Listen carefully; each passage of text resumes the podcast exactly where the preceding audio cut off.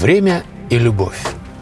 Когда-то давно был уединенный остров, где жили все чувства – счастье, печаль, знание, гнев, доверие и все другие чувства, включая любовь.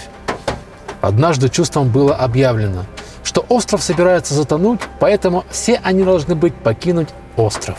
Как можно скорее все чувства быстро начали готовить свои лодки к отплытию. Как можно скорее – Любовь была единственной, кто решил остаться и продержаться до последнего, возможно, момента. Когда остров почти затонул и Любовь хотела уйти, оказалось, что лодки нет. Должно быть, ее кто-то взял другой. Любовь обеспокоенно решила попросить о помощи. Богатство проплывало мимо своей самой красивой лодки. И Любовь спросила, «Богатство, ты можешь взять меня с собой?» Богатство ответило, «Нет, я не могу. В моей лодке много золота и серебра, и, к сожалению, здесь нет места для тебя». Затем любовь увидела тщеславие, которое также проходило мимо в прекрасном сосуде. «Тщеславие, пожалуйста, помоги мне!» – умоляла любовь. «Я не могу помочь тебе, любимая. Ты ведь мокрая и повредишь мою лодку, если я возьму тебя», – ответила тщеславие. Печаль была рядом – и любовь снова попросила о помощи. «Печаль, позволь мне пойти с тобой!» Печаль неохотно ответила.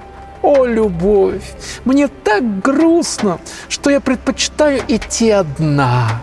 Счастье тоже прошло мимо любви, но она была так счастлива и весела, что даже ничего не услышала, когда любовь позвала ее. Любовь была в неверии. Она была обречена пойти ко дну вместе с островом. Но затем внезапно раздался старческий голос – «Приди, любимая, я заберу тебя!» Когда они прибыли на сушу, старец пошел своем пути. Любовь, теперь благословенная и переполненная радостью, забыла спросить старца о его имени, понимая, сколь многим она обязана этому старцу. Любовь спросила мудрость другого старца. «Кто это? Кто это остановился, чтобы подвести меня и спасти с этого острова?» «Это было время!» — ответила мудрость. «Время? Ну почему время помогло мне?» — спросила любовь. «Ох, потому что только время способно понять, насколько ценна любовь, моя дорогая».